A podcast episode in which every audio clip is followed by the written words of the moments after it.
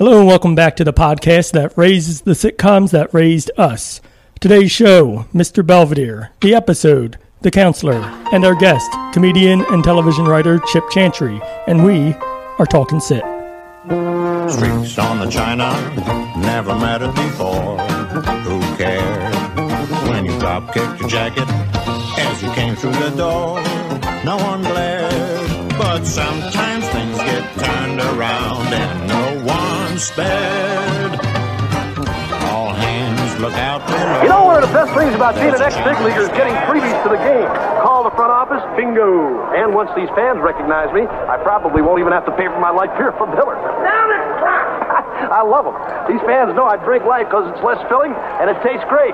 Good seats, huh? You're in the wrong seat, buddy. Come on. Oh, I must be in the front Come row. come on, come on. Light beer from Miller. Everything you always wanted in a beer and less. Good seats, hey, buddy. He missed the tag. He missed the tag. Over six seasons in Major League Baseball, Bob Uecker would compile a stat line of 14 home runs, 74 runs batted in, and hit exactly at the Mendoza line of 200, which was good for a wins above replacement of negative 1.0. Uecker would find greater success almost immediately upon his retirement, becoming the voice of not only the Milwaukee Brewers, but of beer giant Miller Lite as well. And while he'd go on to play announcer Harry Doyle in the Major League films, perhaps his greatest six seasons of success were on a television show based on a 1947 book by Gwen Davenport, Mr. Belvedere. Three Mr. Belvedere films were made, all starring Clifton Webb as sharp tongued butler Lynn Belvedere from 1948 to 1951.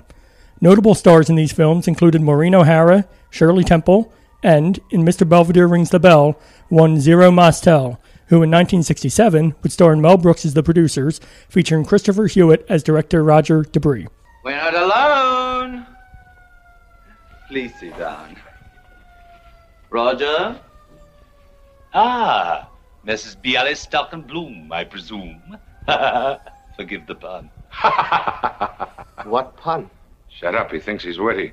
Born in Worthing, Sussex, England in 1921, Christopher Hewitt was an accomplished stage actor and director for most of his career, appearing in the original Broadway production of My Fair Lady in 1956. By 1985, Bob Uecker was well on his way to second career in, in entertainment, appearing frequently as a guest on The Tonight Show starring Johnny Carson. With his quick, dry wit and easygoing charm, light bulbs went off at ABC, who had acquired the rights to the Belvedere franchise and cast Uecker as patriarch George Owens opposite Christopher Hewitt as Lynn Aloysius Belvedere. This iteration of Belvedere would follow a trend in television at the time of the male nanny or butler, along with Char- Charles in Charge and Who's the Boss, both of which debuted a year earlier in 1984. As with the other shows, Mr. Belvedere, the character, would serve as a parental figure and audience surrogate, taking in the crazy misadventures of the Owens family, especially the children, Kevin, Heather, and Wesley. So, as I alluded to, our guest today on Talking Sit to cover The Counselor with Mr. Belvedere, comedian, television writer, and right now, person I'm looking at, Chip Chantry. Chip, how's it going? Uh, I'm doing great. Uh, I'm just concerned that your house is on fire right now. There's a lot going your on. Podcast. It Have was- you checked your podcasting equipment? Is it is it on fire? There's a smell, but it's toast. Okay. Uh, oh, you're both- toast. That's, um, I burnt. I burnt the toast because I had a stroke. That's, that's totally fine. So that's totally fine. That's what happens. Um, Chip, uh, before we get into your synopsis, uh, you chose this series and this episode. Why? So, Mr. Belvedere is one of my favorite childhood sitcoms by far. It hit me in a sweet spot. I was so it was 85 to 90, so I would I was ages I guess that's about like 8 to 12. So you were in I the mean, Wesley range. time. I was in the Wesley range. Yeah, I, Yeah. I might be the same age as Wesley. That- Okay. That, actually could be. I think Brice Beckham, the actor, I believe, were Mm-hmm. roughly the same age. So I definitely hit that. And this was, and I hate to pull rank, but I am definitely a TGIF hipster where I was, I I knew TGI TGIF before it was cool. Yeah. So this was this was the lead up to Friday night lineup. This was the lead up right before TGIF started, maybe eighty nine or ninety. I think, 89, yeah. officially. 89. So interestingly And- enough, this was the last one of the last TGIF episodes or non TGIF episodes. Right, because this was so this episode was the final one of the season. So I I think season four closer. I mean the big big finale. We got a big special episode, and this was I, I my perfect lineup of TV was Friday nights in '88 or '89, whenever it was, and it, I think the the Friday night lineup was Full House. Uh, full, it was Full House, Perfect Strangers, Mr. Belvedere, and Just the Ten of Us. Wow. Just the Ten of Us, also one of my favorite TV shows of all time. Yeah. Um, this was a powerhouse lineup. Um, I think obviously uh, the Family Matters era TGIF is kind of where I came in at. Uh, this was literally like right before I would have uh, jumped in. Um, I think when Belvedere started, uh, Webster was its lead in, uh, which I think so. Which think you're right, which was also one of my favorite shows. yeah. Um, who was Webster? Was that what was his name? Emmanuel always- Lewis. Emmanuel Lewis. Okay. Yeah. Not Gary Coleman. yes. Not Gary Coleman. Well, Gary what Coleman was, was the other little guy. What was Silver Spoons? That was Ricky Schroder, right? That was Ricky Schroder and his rich dad, and the train that went through. The train. room. okay. Okay. and the duck phone. And was Webster's family rich? Did he? They were relatively rich. They were. I Alex Karras, who was a former NFL player, I think played a former NFL player, and I think he was a sportscaster. So, and the mom was, I, I want to say, a psychiatrist. So she had some money. So, like, they definitely, they definitely weren't hurting. Yeah. And, the, and the, did you know that the mom and the dad from Webster, they were a real life husband and wife. No. that was that was that was their their real life uh, husband and wife, and they really moved in the early seasons of Webster. They lived in this apartment, so it was a kind of a high rise, but it wasn't a fancy thing. It was just an apartment. Mhm. And then in later seasons, because Webster burnt down the apartment with his chemistry set, Ooh. that actually happened. They moved to like an old. I, I I don't. I think they were in Chicago, but it was like this old, big old house in Chicago. And one of the best things about it was that they had a grandfather clock that you could open up the back of it, like it would slide out, Mhm. and there was a secret passageway, and they had secret passageways through the house. That was- Okay. that was, a big. That was a big deal for me. I do remember that. Yeah, I do remember that in reruns. Uh, that's Mm-hmm. like the thing th- that stood out for me from Webster, and then the uh, toy train on uh, Silver Spoons. Um, yeah. And then, of course, the fire trucks that go through your apartment too. I think is really. that's a recurring I mean, how motif. rich are how rich are you? I mean, I'm rich enough to have multiple fire trucks in my dining Right. room. It's all that grape room money. It is. It is. Even though it's slowed up, uh, a lot of the staff is not getting paid right now. It's going to my Yeah, fire truck slush fund. I, I don't see a problem with that. Yeah, that's where my fire trucks just deliver slushies to me. Um, I'm a very Mm-hmm. Nothing wrong with that. They Ricky got the Schroder thing. Let's yeah. Um, okay, so do you want to do your uh, synopsis of this episode uh, for Sure. anyone who has not seen it? Sure, this is a very memorable episode for me. I definitely remember watching this. This was a big deal. I would have been about ten years old when this happened, and this this was a big moment for for my brother and I watching this. I I have to say, by the way, can I? One of my favorite moments in my childhood. I still remember. You know those moments that you, you grasp onto that you're just like, "This is the greatest thing ever." Sure. I was it might have been the season or maybe the season before I was probably 9 or 10 I remember it was right before Christmas it was like early mid December it was a Friday night. So Friday night was always great because you don't have to go to school for 2 days. When I was Mhm. like an anxious kid it's like okay I don't have to think about anything for 48 hours. And it, so it was right it was Christmas shopping season. My parents after after we got home from school my dad got home from work we went to the King of Prussia Plaza which is 10 minutes away from where I grew up to go Christmas shopping. And then on the way home and i still remember this they do you remember best? The store best and the best catalog Vaguely. I think, Yeah. again, that was a little bit right before my time, but right and it was it was like a you know it was a, it was basically a freestanding department store but they st- i remember they stopped outside of the mall it was like across the street from the king of prussia plaza there was a best and they they went into the best my parents at like eight o'clock at night and left my brother and i sitting in the car which is you know of course illegal now or whatever but there was Yeah. no problem with it and they were probably in there for 20 minutes and they came out with a bunch of bags and they threw them in the trunk which were obviously presents for us Mhm. but we didn't we didn't pick up on that You weren't and then my dad's my dad stopped at burger king on the way home and we got home right at nine o'clock when mr belvedere came on and my brother and i sat and watched mr belvedere eating burger king and that might be my favorite memory as a childhood i didn't have a lot of great memories I don't think there's a better memory than that, though. Um, no I think that's you've hit the zenith. Ass- It- it assuming you were watching it on a zenith. Yes, I Yeah. was watching it on a Zenith. As Yeah. a matter of fact, yeah. Yeah. But no, I and I, I should clarify. I had a lot of great memories, but uh, that that was the best. Yeah, I think when this is all said and done, I'm going to do that exact thing. I'm gonna, think you should. I'm going to think you should. DoorDash uh, some Burger King, uh, not tipping. Uh, No, I'm going to no. ride around, ride around in my fire trucks, watching Belvedere. Yeah, just eating onion rings and drinking slushies. Yeah, So so this episode came out.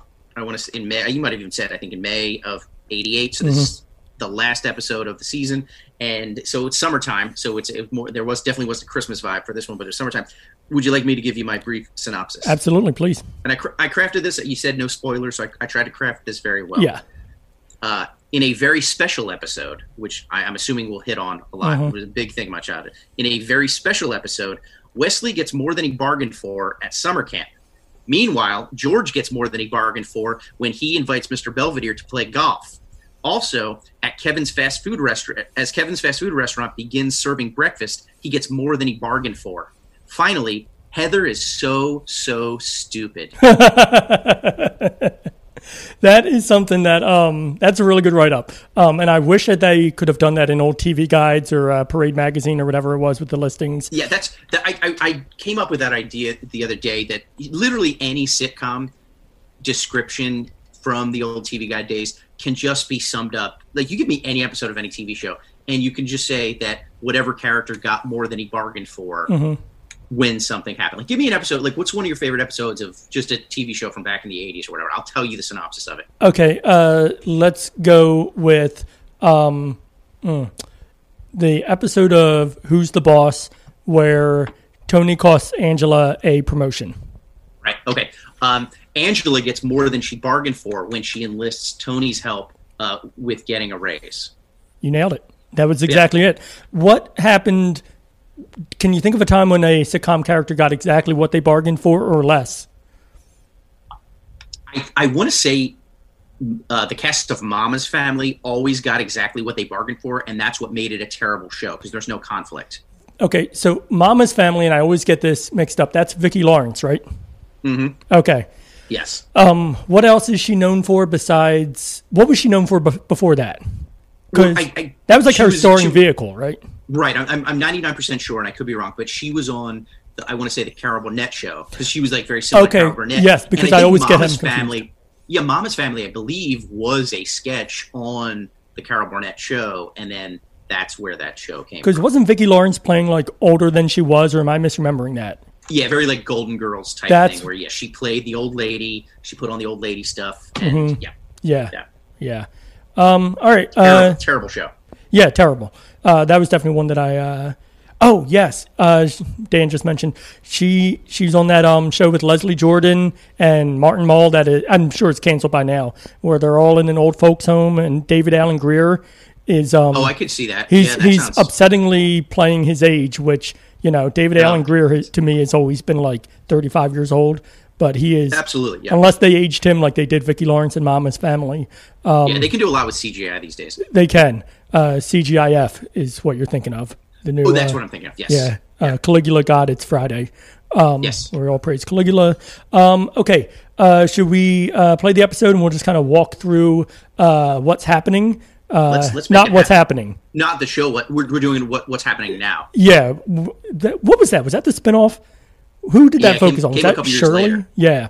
I don't know who that. like, the- yeah, most of them were in it, but it was yeah. Yeah. Raj was married at that point. yeah. Rerun had died. Yeah. So this is good. Uh, so this is a uh, straight up YouTube rip, uh, which most of these things are available on. Yeah, so you can watch most episodes of Mr. Belvedere on YouTube. Um, It's pretty great. Quality I- isn't wonderful, but yeah. No, I want to get the name of whoever uploaded it. So we open uh, on this particular one with the uh, with the preview, with the very special episode preview. Yep. Um, Chip, do you remember watching this episode like as a kid? Do you remember the first time you watched this? Oh, 100%. Because it was always a big thing where it was the very special episode that came out. So you kind of had to watch it Mm-hmm. because something bad was going to happen, but you were going to learn a lesson. And then hopefully the actors, which I don't want to spoil too much, but hopefully the actors would then speak to you, the viewer, not in character, but at the end and talk about that very serious subject that we're going to get into. Diff'rent Strokes, which Mm-hmm. is also one of my favorite shows. They had a lot of very special episodes. So they would do that. I think Webster did that. So Mr. Belvedere definitely jumped on that train. They had a couple ones. Uh, they had a couple of very special episodes. Yeah, I'll say nothing uh, delivers a message like a stern Conrad Bain. No, I mean that's that's how I want to get all of my information. I have Conrad Bain on one shoulder and um, another Conrad Bain on the other one. Actually, they're Right, both my right. It's conscience. It's your Conrad brain. The man with two Conrad brains. Hey, listen, I gotta go. That's it's been All right, fun. you have a good one. Take care. Take yeah. care. Um, so the setup here, is that uh, Wesley's going to summer camp. Chip, did you go to any kind of summer camp when you were a kid? I a little bit. I got I got homesick when I was in. I went when I was in second grade. I felt like I was pretty young, and I went. I didn't like it too much, and that was the only time I went to summer camp. And was that a sleepaway or like a day camp, like like our man Sleep, is sleepaway doing? camp. Okay, So Wes Wes is just doing the the day camp, right. John. But but yeah, mine was a, was sleepaway. Did you go? Did you go? I love. Yeah, I did. I did. I went to a thing around here uh, called Daisy Day Camp, which was, as the name suggests, full of daisies. Um, Okay. and also a day Sure. camp. Um, And yeah, so I related to a lot of this. Um, I will say that Daisy Day Camp ran pretty much the entire summer and not Okay. three days like Wesley Right. did. Yeah, this was a very quick. It was brief. Well, it was it was immersive in the arts, as we'll find out. Yeah, it was like day and a half camp is, is what this was. So- by the way, yeah. uh, not to gloss over, the theme song is playing right now, which Yes. is one of my favorite things in the world. My, my good friend Ben and I, to this day, still talk about this theme song. It's and uh, wild. It's it's, a It's- pretty. It, it it's go ahead. Go ahead. no, because Leon Redbone, who's Mm-hmm. a famous singer, has that deep voice. He also did an, the. At least it was it sounded like of him. I think it was him. He did an all commercial, A L L, Okay. the de- the detergent, Yeah. right around this time too. He really made his money in, in television. But they sang this song, and uh, the, the first words are "streaks on the China, streaks on the China." Uh-huh. Um, my my buddy Ben and I always said that we were going to write a tell-all book about Mr. Belvedere, and the title was going to be called "Streaks on the China," That which would I be, think would be a perfect. salacious. Yeah. Um. So what? So like I said, By the way, are we are we fast forwarding through this episode? it's, Is that what's it's happening? here? kind of choppy when we uh, Okay. do it on Zoom. Play there. Okay, I, I wasn't sure what's going on. Uh, yeah. This was a very okay. So Mr. Belvedere right now, he thinks everybody's gone. This is he one of my favorite sitcom tropes Right. So he starts singing opera. He puts on some Wagner because he has opera. to do it in the living room. Right. And he has happens to just have on hand two Viking helmets. Yes. One, of course, the lady one looks like the Swiss Miss lady. Uh-huh. Uh because he just has those on hand, and that's what he's going to wear. But then, of course, Bob Uecker, he catches him. He didn't realize he was home. Right. Well, the interesting thing is, we know we find out later that uh, Mr. Belvedere is wealthy enough to own, or at least owned, a Chinese vase, presumably Yes. a lot of money, um, Yeah. but not headphones.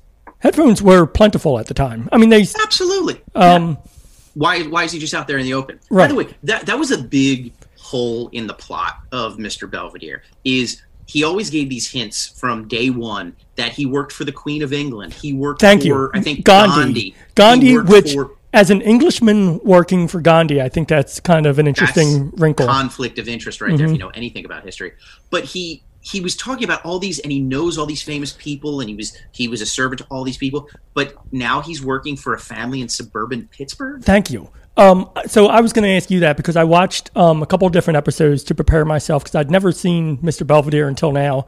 Um, and he arrives in the first episode on a bus at a local shopping mall, then has to walk five miles to the Owens' house. Yes, through Yeah. the snow.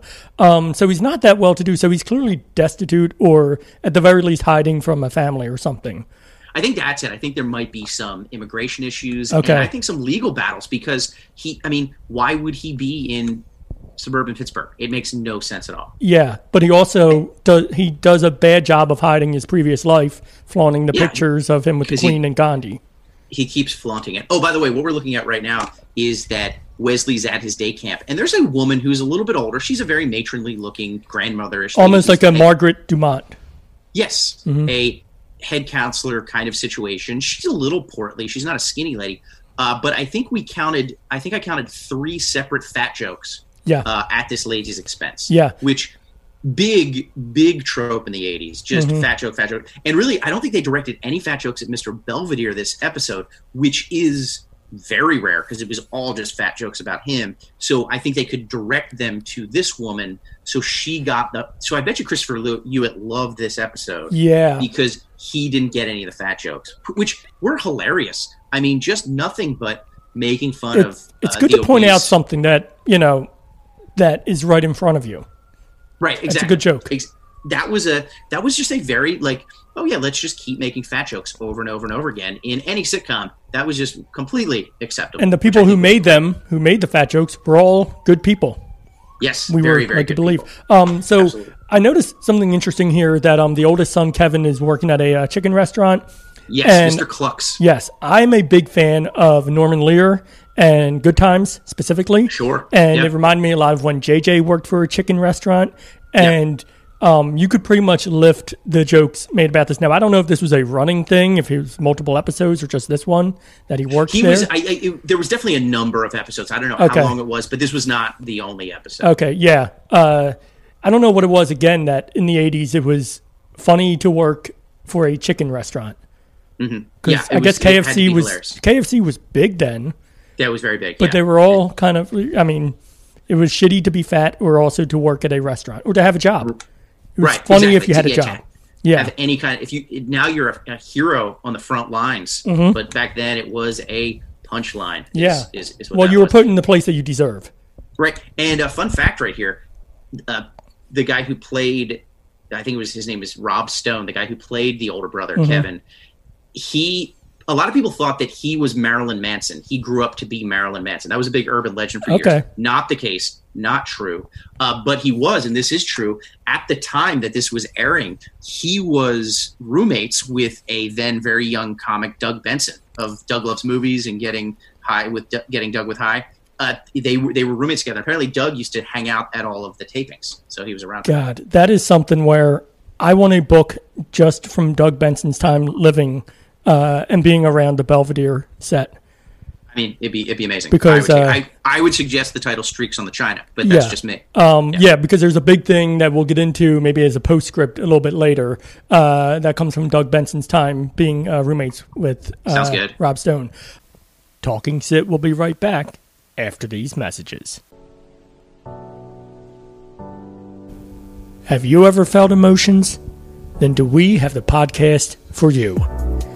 Feel Feelings is a weekly podcast where comedians Danny Getz and George Bruderman sit down with some of the funniest, emotionally distraught people, i.e., comedians, they know, and talk feelings.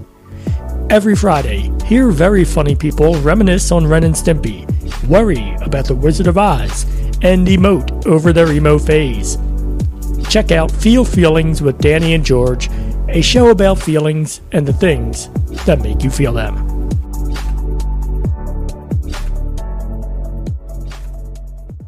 Um, so again, again, I liked it. Um, so Belvedere, this to me was the episode. Uh, I would classify it as the episode where Belvedere goes golfing. I don't know what else Yes. you would consider Yes. this to be. He ne- he never played golf before, apparently, Mm-hmm. and George takes him to the co- to George's Country Club. Right, because uh, Bob Uecker, which again we need to uh, stress was 92 years old uh, at the Yes. beginning of the series, um, Yes. has a relatively younger for his age hot wife. Um, Mm-hmm. Not quite Alf levels, uh, where Max Wright But had- close. It but was. It was along. It, was along, those, lines. Yes. Yeah, he was an old man with a hotter, Yeah. hotter young wife, And yet- who was who who became a lawyer in the first season. She became a lawyer. Okay, so show. that was part of what I was going to ask about why Belvedere, why they need Belvedere, and it's because he is a sportscaster or a sports writer, and she is in law school, but that only Yes. lasts for the first season. So, Right. what the fuck? So then she works at a place called Legal Hut at the mall. That was a that was a big thing. But then there was a the couple episode arc, at least one episode. I think it was a few episodes where she, she decided just to quit being a lawyer and she became a singing waitress at a diner, Okay, which is just it tells me uh, that the actress probably had that put in her contract that at some point she exactly. gets to sing. It was it was one of the most bizarre things I've ever seen. yeah, So now here's a, here's a real pivotal moment in the episode that we're looking at right now. Uh, they're all going out on a nature walk. Brice Beckham's character Wesley is always the prankster, is always getting in trouble. He is a sociopath. He really Yeah. is a sociopath. Yeah. And he fakes a stomach ache because he doesn't want to go on the nature and walk. he So lies then- about eating thorns, which proves that he is very stupid. exactly. So the, then there's this young hip counselor, I And you know he's Counselor hip because He's got a backwards hat on, mm-hmm. backwards baseball cap. I am gonna. I know people There can't see me, but I'm turning my ba- cap backwards right now. see now I trust you. Perry. Now I think I can talk to you one on one. Exactly because he's cool with the kids, and he sneaks him a soda. He gives Wesley a soda. He's like, "Let's let this be our our little secret," which is code word right there. Like red flag. We know what. Let's make this be our little secret. We know what that's all about. Yeah, that um Yeah. he switched the colas. He's they're doing the Pepsi challenge. Exactly. Exactly. Um, And Mm-hmm. it is- He, it- he, go ahead. oh, and he gives him a pair of binoculars too. Right, uh, right. as sort of like a gift, kind of groom him to be like, hey, hang on to these binoculars. You can Right. keep them all weekend. Now, here's where this this next scene right here. So he he takes. Uh, he sneaks Wesley away and he takes him scuba di- or, or snorkeling. Now he's back. Wesley is wearing, he's all wet, just wearing his swim trunks. This image will be ingrained in my memory Mhm. till my deathbed. Like when I think of my deathbed, this will be part of it. Would you like to walk us through it? Yeah. Um, so the cool Counselor Perry is now uh, tailing down uh, young Wesley, who again just in swim trunks, and so this obviously is going probably about 10, 11 years Yes. Uh, this is the most uncomfortable thing I've seen in a very long time, um, because this is not 100%. not just the implication. There's faces of death, and Yes. then there's this. yes. Uh, this is not just the implication of something happening. They show Yeah, it. he's he starts he's it happens. He he rubs his shoulders, and again, he's wearing no shirt. He rubs his shoulders. He's rubbing his arms, giving him a nice, nice deep tissue massage. And Yeah. Wesley is not having it. He is not happy. He knows he smells something's going south, so he runs off. Yeah, he failed the Pepsi challenge. Um, exactly. So what I do like is that I don't think there was a commercial break. It seems like it just segued right into this next scene of A the B story. scene. Yes. Let's you know Where- chi- child I, I child love molestation, Mhm. and then hey, let's talk about golf. explicit child molestation that they make the audience sit through. Because at this point, the the famous Yes. uh, bike store episode of Diff'rent Strokes had aired, I think, a few years earlier, maybe. Um, so Yeah, the viewing yeah, audience was familiar with the implication and probably didn't need to be walked through that. But they took the extra steps to be like, nope, we're going to show a kid getting molested on the air. Yeah. Mr. Belvedere. But the very great joke is that uh, in the very next scene is where uh, they go back to the golf B story, and George Bob Uecker is trying to sneak out without Belvedere being there, which again Mm-hmm. is another favorite sitcom trope where people are unnecessarily sneaking around instead of just being adults. Um, Yes. and Belvedere is waiting for him. with each other. Belvedere is waiting for him outside the door, um, like a fucking psycho, golf club in hand, having ripped Yes. up ripped up his yard trying Wearing to the exact same crazy, wearing the same Dorf on golf outfit that, he, that he was from the day I mean, before. he was is- like Oompa Uh, Good. Yeah, no, and it's just it. Well, it's that thing too where um, I, the the thing that made me uncomfortable was that at the first few episodes, first few seasons, uh, George and Mr. Belvedere were enemies, and now Mhm. they're sort of friends. It's kind of like when Tom and Jerry became friends. Didn't like it. Didn't No, like that vibe. no, um, because there was like a big dog or something that they had to gang up on. Yes. Um, Uh, in this way- in this case, by the way, I would say the big dog is probably the uh, rapey molester counselor. Sure. Yeah. One hundred percent. Yeah, he's he is a big dog. Uh, by the way, some more fat. There was just a nice fat lady joke. So that Mm. was, I think, the second or I think third fat lady joke in in one episode. Just because you know, just because why not? Let's throw it in there. And she is wearing a uh, trench coat or a long Yeah. Mm-hmm. coat at the very least, uh, presumably in the summer months outside of Pittsburgh, as we all know I to be very say cool. she is she is wearing a khaki coat that does look like John Popper's harmonica vest. Yes. So I think that some parallels can be drawn. Yeah. Um, and this is where you know the the counselor is now aware that Wesley knows something bad happened. Yes. And By bad, I mean comfortable with this. Yeah. By bad, I mean uh, George having to play golf with Belvedere. Is the, is the through line of this episode? Well, I mean, what's worse? Um, you know, molestation or playing golf with somebody you don't really want to. Yeah, I think that's for the listener to judge. Both things I think that's for the listener equally unavoidable. at 100%. Yeah, Yeah. they both get more than they bargained for. hmm Uh, yeah, just once. Um, now I think George is about to get exactly what he bargained for uh, when he Right. when he lies about Honus Wagner. Um, Mhm.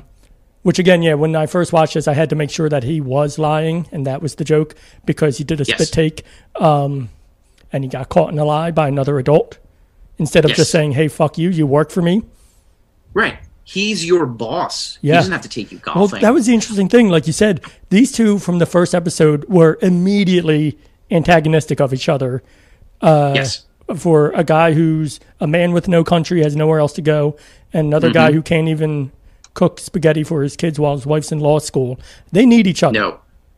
They- They 100% do, and they figured that out throughout the seasons, which Mhm. is which is nice. Uh, but I will say he gets a little racist right here because he says he doesn't really fit in at the country club because he's English. Yeah. I mean, can you imagine how racist a country club is that you don't let English people in? Well, I I mean, that's pretty specific. yeah, yeah. At the time, though, um, English people were not nearly as well liked as they are right now. Um, Margaret Thatcher was kind of doing a lot of good things.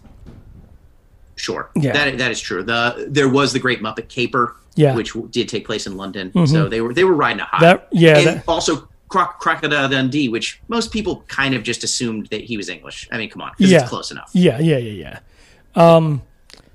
By the way, uh, I love this implication, and you're going to see this right now. Uh, Kevin comes in with the binoculars uh, beca- because he got a phone call that somebody was looking through binoculars into Fifi Huffnagels, which is their neighbors, the Huffnagels, which is a great last name.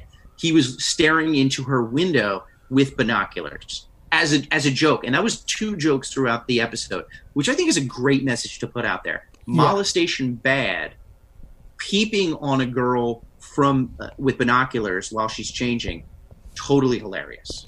And i think that's a good distinction to make. So early in the episode, they set up the uh, the joke there that uh, Wesley had been doing it.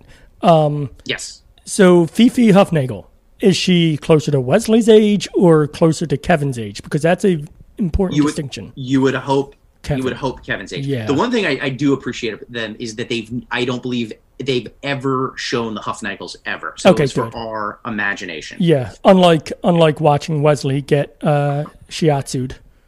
it wasn't like the the Achmonics. Yes. Mm-hmm. you know they were there was no face with a name it was just it was just the huffnagels And the there other were always there was always feuding too The other interesting thing here is uh, this counselor really seems to take the place of uh, Belvedere in this episode because she's cultured and she's making the kids Yes. uh, do a play, a Sophocles play in Greek. Yes, a Greek tragedy. I Which, mean, what's you not fun? And, and I mean, that's in a day and a half. Of Yes. So this apparently the whole To- summer camp. To well, I don't think they learned Greek. I think that's a little bit. They learned enough Greek to get by in the play, which They is doable. lines in Greek. That's doable. Yes. Yeah. Yeah. It's like learning 99 red balloons in German. right. Which we all have. Which we all learned at summer camp. Yeah. Um, and again, here's here's a here's a bold move, by the way. Here comes Counselor Perry, and he's like playing Mr. Nice Guy with the parents. Like if I were him, I would just stay away from him. yeah, I would have skedaddled after Wesley. He- yeah. He goes right into the hornet's nest and was like, "Yep, I was the one who uh, rubbed your kid's shoulders." I mean, he didn't say that, but uh, you know, he's trying to make nice. Well, he had a pretty obvious erection in that scene too. Uh, well, yeah, of course. I mean, Yeah. the jeans were tighter back. They then. were pleated, but you know, we got to assume some of that was the bone.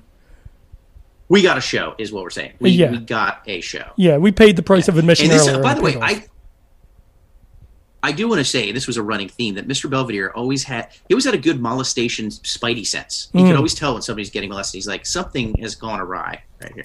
he knows that something is not right in England, and also Right. here. Exactly. Yeah. By the way, here's a big turning point in the episode. This is when I think it's Kyle, a, another little boy. Uh, he tells him that his parents weren't at the show, at the camp show, but that Counselor Perry was going to drive him home in his convertible. Mm-hmm. So Wesley's like, "Uh oh, this is bad news. He's going to do it to this kid in his convertible. You have a convertible, don't you, Sean? Yes. Um, well, when I I don't have the gonna say- fire trucks, yeah, Right. Okay. Yeah. I was going to say you have a but only when I have a backwards mo- hat on too. Right. Now, here's the moment that I will always remember besides the rubbing the shoulders. He's like, the kid is about to go with Counselor Perry, and in front of everybody, Wesley's like, don't go with him. And he's like, why not? He's like, he might try to do stuff to him and put his hands on him. But he really, mom is like, he really drags it out. I mean, begrudgingly. Like at that point, yeah, yeah. At that point, the guy could have made off with him like three times. Yes. See, maybe if I was writing this episode, he, he, he'd be like, "Don't go with him. He's, you know, he's going to do something to him." And they're like, "Like what?" He's like, "Ah, nothing, whatever." And then he burps, and then it's funny, and then you just, and he's like, "Whatever." And then You know, maybe the, fat, show's maybe not- the fat counselor falls into like a bush or something. right, and they're like, "Look how fucking fat she is," Uh-huh. and then. Yeah, and because it's not the Kyle show. I No. mean, we don't know his story. No. we don't know his backstory. I assume Kyle Who died. cares? Yeah. We would hope so. Um, you would, you would hope so. Bob Uecker had a great joke here that got exactly what it deserved uh, because they set up the uh, bug juice thing when they're doing the play. They say, Yes. "Oh, this, this kids call him bug juice," and immediately after finding out that his son was molested, he says, "No wonder they call it bug juice," and everyone fucking no sells it Yes, because not the I time mean, or just- place, George. Stonewalls it. There, Yeah. there, Uecker. Yeah. And again, uh, flannel shirt, jeans in, uh, let's just say June, July, or August outside of Pittsburgh. Belvedere with Yep. a nice uh, cardigan, full tie. Yeah, abs- absolutely, absolutely. Does Like, Belvedere is- ever yeah. get like fun? Does he ever dress like fun? Besides, well, I saw the golf thing, but like a cut Yeah. loose, like where he slightly undoes the tie. he had some Alf episodes where like Alf would wear a The Hawaiian, Hawaiian shirt. shirt. Like there were some Hawaiian shirt episodes where he does he he jumped the shark a couple times. He Yeah. definitely had his fun. I mean, he's usually dressed up, but they definitely had the fun. George, on the other hand, I mean, almost always Button that, down, that yeah. flannel shirt. Um, also, much like Alf, uh, Christopher Hewitt is not always playing Mr. Belvedere. Sometimes it's many little people inside of him for the full frontal shots. Oh, absolutely. Yeah. Yeah. I mean, that's. I mean, you're not going to hire an English actor. No, you You're can't possibly afford that. People that can that can get a an English that can do an English accent. Yeah, now here's By the the way- Kevin again. Yeah, yeah, wearing a robe, which bathrobe, which is Mm. perfect for a pervert. Mhm. Now he's putting some Alka-Seltzer in, and he's saying that he's not going to work because he doesn't feel well because he tried the new Mexican food at his chicken joint. They had a new Mexican burrito or something like that.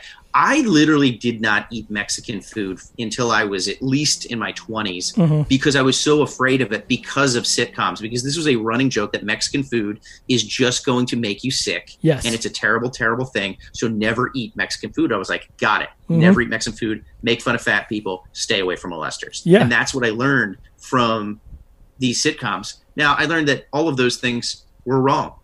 That Yeah. you know you should eat Mexican food. That you shouldn't make fun of obese people, and that you should hang out with child molesters. Thank you. Thank you. Um, Right. Yeah. Uh, oh yes. Okay. Yeah. So now here we get the uh, the um, the the nice little button on it that Wesley is still a fucking psychopath and has not had an ounce of empathy placed into him. Uh, not, only from all. getting molested himself, but from watching his friend get preyed upon immediately too. Right. Um, he just says, "Hey, I'm going to do permanent damage to my sister's hair, my dumb dumb Yes. sister's hair, who has to go to summer school." By Oh, putting super glue in her curlers. Yes. Now here here's the part. This is the money shot right here. Yes. This is not Wesley and Mr. Belvedere. This is Christopher Hewitt, the actor, and Brice Beckham, the actor, sitting in a director's chair talking to the audience about how the about the weight of the episode and what the what you kids should do if this ever happens to you. And this was these were the moments in in my childhood where I learned the most. Mm-hmm. Like I wish they would do that at the end of every episode, but like just taught you other information. Like if I could learn about photosynthesis through a very serious Ted Danson and George Wendt at the end of Cheers, and they're Yes. like, "Look, photosynthesis. Hi, I'm George Wendt. Photosynthesis is when oxygen is created, or whatever the fuck." Yes. Because I, I don't know. Uh, you wouldn't know unless you had George Wendt. Yeah. Dan pointed out um, Belvedere's stance over uh, Wesley at the, uh, or sorry, Christopher Hewitt, uh, very Mm-hmm. reminiscent of the uh, camp counselor's stance when he was uh, doing the bad thing. like Almost think he was exactly. gonna go in for a shoulder. it was like shoulder a shot for shot Gus Van Sant psycho remake of it. It, it really is. And then he's like, JK, LOL. By the Yeah. way, the thing we did miss in this episode, which I, I was upset about, and he did, even does bring it up. He's like, I'm Christopher Hewitt. Usually you would see Mr. Belvedere writing in his journal Yes. at the end of the episode. So he, um, usually he's in his room and he's writing in his journal about the funny things that happened Mhm. that day. But it was too serious for that one. He's not going to document that in a journal. That's when they did the very serious thing. By the way, one of my favorite things, I don't know if he stuck around to the very end, but one of my favorite things about these old TV shows is it goes into the outro music Mhm. and you're listening to the very it because it's it, every episode was it was more of a classical piano rendition of that song Mhm. so they're doing that and then all of a sudden as you're trying to decompress from this very weighty issue as a 10 year old i'm trying Yes. to think and then you just hear a promo over top of the music saying hi this is dabney coleman and here's my show slap maxwell Thank you. Thank you. I was hoping you would mention that. maxwell Do you remember that show at all? Do you? Uh, yes, I, I don't remember really watching it, but I was always a Dabney Coleman fan, Uh-huh. and I do remember that show being on. I don't remember watching it, but I do remember it being on. Yeah. Um, it is very I don't think it was a very long, long-lasting show. No, Yeah. it was long enough for a uh, promo promo in uh, the closing of a special Mr. Belvedere, which I think that's the kind of longevity Exactly. we can all aspire to. Um, right. So you have a unique history uh, with butlers. Uh, you yourself have not Yes, presumably been one. Well, I, I've never officially buttled. No. Right. Um, No. But do you want to um, walk us through uh, a little bit of your personal history, you and uh, our friend Greg Gethard, uh, Yes. with a And Butler I- message board? Right. I, I have to give Greg Gethard the credit for this one because I, I'm 99% sure he's the one who found this. But this is a number of years ago. I, I would say close to 10 years ago, if mm-hmm. not more. He found a message board called, and I don't believe it's up. It's I don't believe it's up anymore. It's called Modern Butlers or ModernButler.com, and it was a message board for butlers. Create for created by what, what, how do they say that? It was like For us butlers by by butlers. FB. Yeah, for us by us. Yes, BB. Yes. And it was just gentlemen who buttled Mhm. for rich people. And they just talked about their many issues and got advice from each other, shared secrets about butlering. And you could pretty much just join. And Greg and I joined as butlers. And we would leave the craziest posts. Uh, the, the, the one that Greg did was, was my favorite. He said, first of all, he would refer to his the the boss, you know, his employers, you know, the family they work for, the, the father figure especially, he referred to him as his master, which didn't always sit well. But he referred to him and he's like, "What's the best way to ask for a raise?" And he's like, "This is what I was thinking of doing." And basically, like he he walked him through it. He's like, "I would bring." Uh, his slippers at the end of the night, just like he does, and his thing of brandy, and I would crawl across the room on all fours to show him uh, that I respect him, and I would never look him directly in the eye, and like beg him and just shower him with praise and ask for a very modest raise. and then the one that I did, so first of all, he got kicked out for that. Yeah. And then the one that I got kicked out for was I said that I was a butler for a family in Hermosa Beach, California, and there, there were two nine year old twin boys in the family. And the one twin year old nine boy was killed in a windsurfing accident. and rather than really dealing with the death of the twin brother, the other brother just pretended that I, the butler, was his nine year old brother, and the family just went with it. So, as part of that charade, I, as the butler, would have to sleep in the in bunk beds with him. And then after I knew he was asleep, I would crawl off the bunk bed and go back into my own butler quarters. And what should I do about this issue? How do I break it to the family that I can't sleep in bunk beds with their nine year old remaining son? And I was swiftly kicked off the message board For that. Huh. But it was some of my favorite stuff. So I don't believe it's around anymore, but it Yeah. was, we had so much fun getting kicked off time and time again because we did it a couple times. We just sign up under a different email address Right. and and just pretend to be butlers and infiltrate their world. Yeah. And there, I still to this day I'll always remember, and this is how I treat most people. The the butler code or the butler motto was always friendly but not familiar. Mm. Which That's a good way to live. That's is- how it me and my is good, girlfriend. yeah. I I, didn't realize we observed way. that, but yes, I think I think you do. Your relationship I see is is a very very but uh, but Mm-hmm. friendly but structured. You know, right. It's, it's a there there are Clear lines. definitely guidelines. Uh, it is very butleric and it's yeah friendly but not familiar. It's like Yeah. look, I, I would be friendly, but we're, I'm not one of the family. I think Mr. Belvedere sometimes got a little too friendly and it was like he put his nose where it probably should. I mean, well, been. we should we should point out something that um I meant to bring up while we were watching. This is all Belvedere's fault. He signed Wesley up for the summer camp. Oh, he threw him right into the lions. Yeah. absolutely. Yeah, he's like this. That's that's terms for termination right there. Which That's is also, I mean, it. it's smart if you're the butler and you want a little bit of a break because you got the dumb girl going to summer school, the other Yep. kid is um, pervin or serving chicken, and then Sure. you send the other one to get fucked. By the way, Pervin and Serving Chicken is I like Uh, that seems sounds like such a cool like, hey man, what are you up to? You know, just the normal Pervin, and Serving chicken. Yeah. Yeah, So- I um I was banned from uh, multiple improv uh, theaters for yelling that as a suggestion, Is that right? and rightly so. exactly. Yeah. Uh, by the way, speaking of which, uh, I I've been kicked out. That, that's another thing that uh, I've been kicked out. I think you may have too. Uh, Greg and I a number of times have been kicked out of the Facebook group Roxborough Rants and Raves. Yes, yes, proudly. a number of times. Yes. uh, for that. Yes. and that that was my favorite one of his was when he said when he asked uh, the the community uh, where At the best place in Roxborough was. Yes, where the best place in Roxborough was to watch teenagers fight. Ah, And that was so good. And then the other one was when he uh, wanted advice for a good place to get his best friend's wife a cute top Yes. for her birthday. And one of my favorite parts of that one was um, when someone asked a question and he said, "Oh no, I don't know her very well." Yes. Yeah. It's I mean, just classic. honestly, I think this is going to be the spin-off of times Greg made people mad online. Mm-hmm. Um, because I think we could do a deep dive into that history.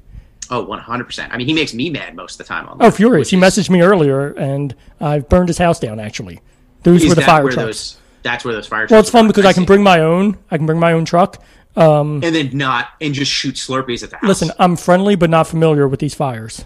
I think that's friendly think but not really familiar important. fire. That's very very important. Yeah. To be. Um, so a little bit of uh, trivia here. Uh, we mentioned the theme song sung by Leon Redbone in the beginning. Mm-hmm. Um, are you aware of the other theme song that Gary Portnoy and Judy Hart Angelo uh, created? Perhaps, obviously, their most famous work.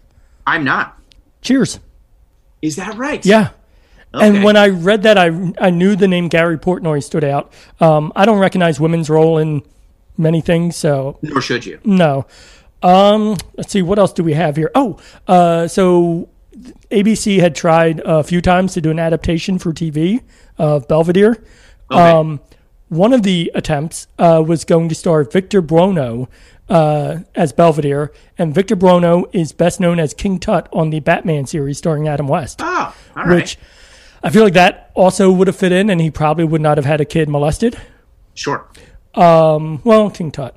Um, which also, he was a grown King Tut on Batman, now that I think about it. And King Tut died at like 12 or 13. Yeah. So, mm, playing against Tut. Yeah. Uh, so, the big uh, story to get to that we alluded to uh, that Rob Stone was roommates with a young Doug Benson. Um, Did Mr. Belvedere sit on his own balls, causing production to come to a screeching halt? I mean, this is the age old question. Yes. This is the Hollywood mystery. What happened to Natalie Wood? Mm-hmm. How did Marilyn Monroe actually die? And did Christopher Hewitt actually sit on his own balls, Yes. uh, stopping production for a few days? Yeah. Um, so in my research, I found not one, not two, but three uh, stories of this. Um, and they all are different, but they all conclude with Christopher Hewitt's balls being squashed by Christopher Hewitt. Um, Okay. So I'm inclined to believe they are true. Uh, But, you know, um, so the one comes from uh, Jay Mohr's book, Gasping for Airtime Two Years in the Trenches of Saturday Night Live, in which he writes that Adam Sandler was on set as a guest star and he saw it happen during a table read. Uh, Okay. And Belvedere uh, screeched so loudly when he sat on his own balls that he broke a light and he had to be stretchered out, which Oh my god. it's very good to think about, To be a fly on the wall there. To be a fly on the balls. Exactly. Um, Let's see. Uh, then there's the uh, Doug Benson uh, story, which I really admire for its simplicity, in which he says that uh, Kevin Owens, who was on the show, uh, just came home early one day. And Doug Benson said, Why are you home early? He said, Mr. Belvedere sat on his own balls. End of story. I, I like. By the way, I love how he just refers to him as Mr. Belvedere. yes. Oh, I don't think any of them knew him as Christopher Hewitt until he said, I'm Christopher Hewitt at the end of this very special episode. right. I think they all assumed he was their actual butler because he kept Yes. it friendly but not familiar. Yeah. And the third version, and this is why I tend to believe it's true, comes from uh, series co-creator Jeff Stein, uh, okay. who claims it happened while Christopher Hewitt was riding in a convertible during the famed Hollywood Christmas parade, and he fell backwards, sitting on his own balls. I mean, that's the way to do it. That's my. And favorite. Mm-hmm. that's that's the one that I heard. Like, I, I definitely heard that one. See, that was the one I could find the least info surrounding because I did a bunch of searches to see Mm-hmm. if there was old video of these uh, Hollywood Christmas parades because they air all the time. Uh, sure. And I also did a general search for like the year it would have happened. I mean, could you imagine being a child in Hollywood, Christmas time, Often I do. waiting, expecting to see Santa Claus come by in a parade float, and instead you just see a grimacing Mr. Belvedere? Ah, that mean, would be see. That's enough to to keep you awake for weeks. Yeah, I feel sorry for the kids who saw it happen and Mm-hmm. they had the context for why he was screeching and howling. Uh, as opposed to the kids who, like you said, got the real treat of just seeing Mr. Belvedere screeching, howling, and probably yelling, Ow, my balls. I sat on my own balls. I'm Mr. Belvedere. I mean, that's the way to do it. And just naming himself at the end, Yeah. I think is the important part. By the way, did you ever see? There is a an amazing. It's one of my favorite all time Saturday Night Live sketches about Mr. Belvedere. No, um, looking, looking, uh, doing research for this, I kept meaning to find that. It's so funny. I don't know if it's online at all, but it was. I think Tom Hanks was one of the. Uh, he was one of the. Uh, I think he was the host that week. I, I think it was Tom Hanks, and it was a support group for people who were obsessed with the actor that played Mr. Belvedere. Wow. and they never mentioned Christopher Hewitt by name. I don't believe they just kept saying by the actor who played Mr. Belvedere, and like they would go through these like steps of like it's okay to write the actor who played Mr. Belvedere a fan letter to tell them that you like his work, Yeah. but it's not okay to send him a letter that also contains you know your severed pinky finger because you want him to have like you know it was like all Yeah. these things and then they had a they, my favorite part and uh, my, my buddy ben again who uh, who, who we, we always joke about mr belvedere yeah they came up with a name they decided instead of saying the words the actor who called mr belvedere hmm they uh they Here we go. they, they they they called him oh is it, is it on there Dan Family. oh they yeah. they uh, so i don't want to give too much away but Okay. this is amazing Yeah. Uh, let's see if we can. the guy who plays mr belvedere fan club yeah And it shows Christopher Hewitt. Today's meeting comes to order. And my friends, we have scored another major coup for all members in good standing. Now, don't concern yourselves with how we did it because it involves unsightly backroom haggling. Just get ready to enjoy another great perk as a card carrying fan of Mr. Belvedere, all right? If you leave your membership plaque on the dashboard of your car, Joe Geller said we can park in the handicap space at his brother's convenience mart, okay? Yeah. That's so wonderful because sometimes I only have a few items to buy, like wine and cat food. Now I can go in and out so much quicker. Right. So enjoy. Okay, and now to our next order of business is ah the nickname issue. Now, last time we spoke, we resolved to come up with a nickname for Mr. Belvedere that only we use, so we This is can it right identify each other in a strange town or something. Right? Okay. Ideas? How about Thaddeus or Big Bob? Betty. How about the man who rides alone? Head cheese? El Stinkmeister. Boo! I like Beacon of Bliss. How about Brock Toon? Brock Toon. Hey, I like it. All right, let's vote. All right, all in favor of Brock Toon, say aye. Aye. Not in favor, nay. Nay. Brock Toon it is. Oh, that, that sounds like a Pepperidge Farm cookie, and that's a-okay with me. That's my favorite part is That just is naming him Brock Toon. Yeah. Yeah. Uh, what a bizarre thing. And that's a seven minute long sketch, which I'm going to watch as soon as this is done. Yeah. Um, just keeps going. My God, what what mileage they got out of that. Um, Mm-hmm. all right, uh, Chip, do you have? Oh, oh, one other thing. Oh, uh, yeah. Series creator Jeff Stein would also go on to write and direct the music video for Billy Idol's "Rebel Yell." I mean, how great is that. What that else the can one- you do? I, I, that's the one with like with the uh, big shock, like I- the big electric things on the roof. I think so. Yeah. Um, I refuse to watch it though. Again. Yeah, I think that's a good idea. Yeah. that's a good idea. Um, Now, what what would you say your favorite that era? I'm, and I'm going to call Mr. Belvedere TGIF Right. era because it, it is he's on the cusp. Yeah. He is the guy for he's kind of like the Pixies of the grunge m- Mhm. movement. Like he was really around before, but inspired. Yeah. the rest. And by the way, same exact timing, 1988, 89. There's a lot of similarities with the TGIF and the grunge mo- mu- And the grunge movement. Yes, There really is. Initially, I it mean, was it Thank just- Grunge. It's uh, Friday. Yeah, you know, Perfect Strangers was the guided by voices Mhm. of that. Yeah, I Mhm. mean, there's there's a lot to the you know the uh, the or the first season before Jump the shark. The first season of Full House was the replacements Yes. of the grunge scene, and Yeah. you know, I th- uh, the the you know there was definitely some you know I'm gonna I'm gonna go as far as saying Webster was the REM of the college rock scene that Sure. became TGIF. Yeah. Also, Webster filmed in Athens, Georgia, so it checks out. One hundred percent. Yeah. Yeah. Now, uh, what was your favorite of that era? Favorite Um, sitcom? So yeah, so it um, again, I can't remember exactly when it aired or what iteration it was part of, but I think I always leaned towards Family Matters. Okay. Yeah. Um, I never enjoyed Urkel. I remember as a kid finding him annoying. Uh, Right. I wanted Reginald VelJohnson to be my dad, still do. Um, Fun fact: one time, uh, 2005, uh, me and my buddy Sean, also Sean, uh, we were coming home from Atlantic City. We were on the AC Expressway. We were by the um, Farley uh, Service uh, Plaza there. Sure. And I pretty sure it was Reginald VelJohnson or someone else.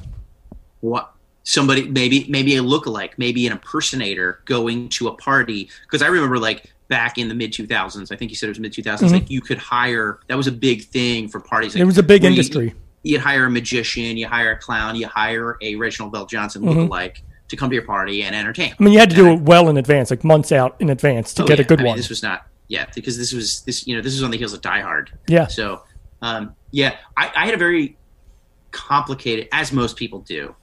I will admit that I had a very complicated relationship with Family Matters. In in that, um, I was again, and it was I was that coming of age where I was nine, ten years old, right Mhm. at the beginning or right before TGIF, when I was in the sweet spot. Loved Full House for the Yeah. first season or two because I was like that was my age, and then I hit like twelve, and then it was I think it was a combination of me getting older and Full House just getting dumber Yeah.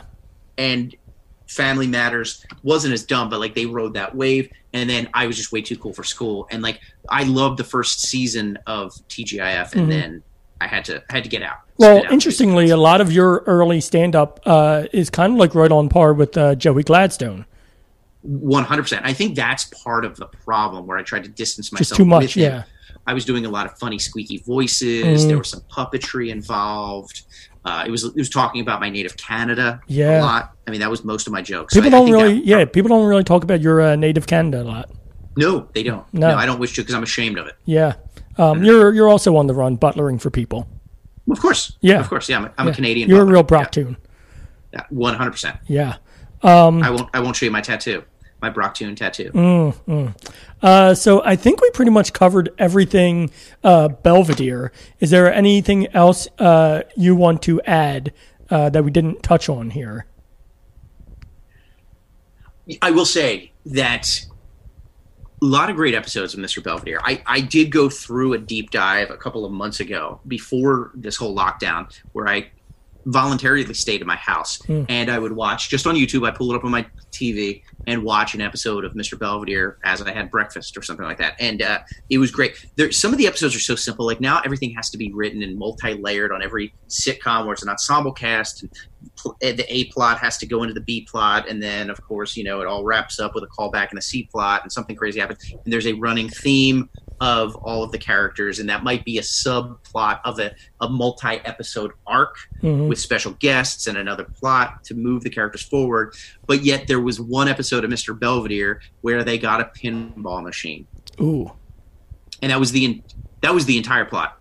Was Yeah. that they got a pinball machine, and Mr. Belvedere got obsessed with the pinball machine and couldn't stop playing pinball, Well, and that was the entire episode. that rings true to, true to life to me because imagine if your dad came home with a fucking pinball machine. What else would you talk about for the next six months?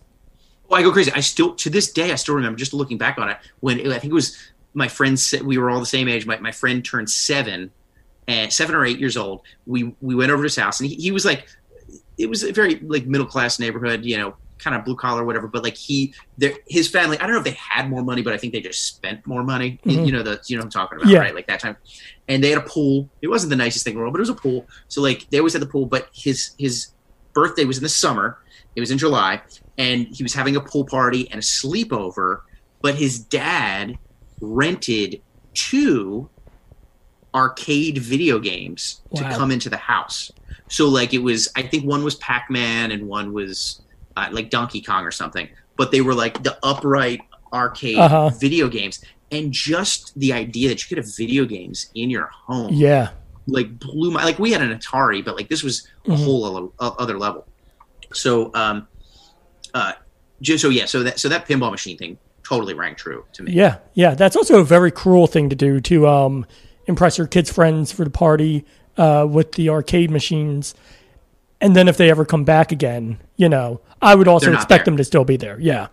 and they, and they weren't they weren't Yeah. they weren't and I, I still to this day I still remember uh, we had the video games we had the pool party of course they got pizza and then most of the kids went home but me and my buddy Nathan stayed over for the sleepover, just the three of us for the sleepover. Mhm. And we woke up the next day and it was Live Aid. That was the next Wow. day. Live Aid was happening then. Wow. And uh, yeah, one of the one of the greatest days of my life. Um, there is another episode. I will say most of the episodes of Mr. Belvedere very light, very silly, very fun. It was always Mr. Belvedere against Wesley. Wesley and him were always going head to head. Um, but they did have a couple weighty episodes. There was probably their most famous episode. Make might have been this one, but the other one was uh, I, I forget what it was called.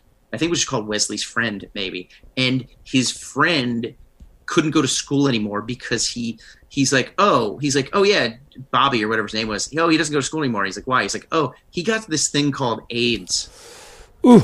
and then couldn't go to school. And the whole episode was about uh, Wesley's friend who had AIDS and Yeah. couldn't play Lincoln in the school play anymore. That's uh, highly pretty- recommended episode. I'm gonna I'm gonna watch that because that's pretty interesting given the time frame. Because I don't think the Reagan administration was acknowledging AIDS at that point.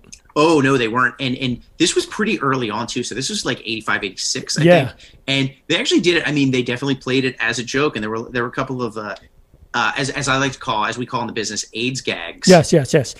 But uh, they did handle it the right way uh, to a certain extent, where they really were like, no, you shouldn't be afraid of him. He's not going to give it to you. Uh, you should treat him right. He should be allowed to go to school. So Hmm. there was a, uh, uh, it's it's an interesting episode. Yeah. uh, one of my favorites. Hmm. And and I think at the end, I believe at the end, it was another Another very very, serious special, out of character. Like, let's let's talk let's talk to you about that. Yeah. Um, did they bring in Conrad Bain for that one to talk? Because I think that regardless of the show, Conrad Bain should have been the one for Right. every very special episode ever. Yeah, he. I mean, he's how I wanted to get all my uh, sexually transmitted disease information. Yeah. He's how I got most of my STDs. Oh yeah, absolutely. The old Yeah. CB. Yeah. Yeah. Yeah. Yeah, You don't you don't have a brain on both shoulder without getting a little overlap there. No, you don't. No, No. you do not. No.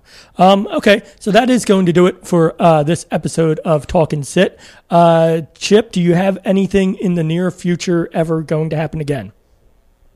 I don't. You should follow me on Twitter and Instagram.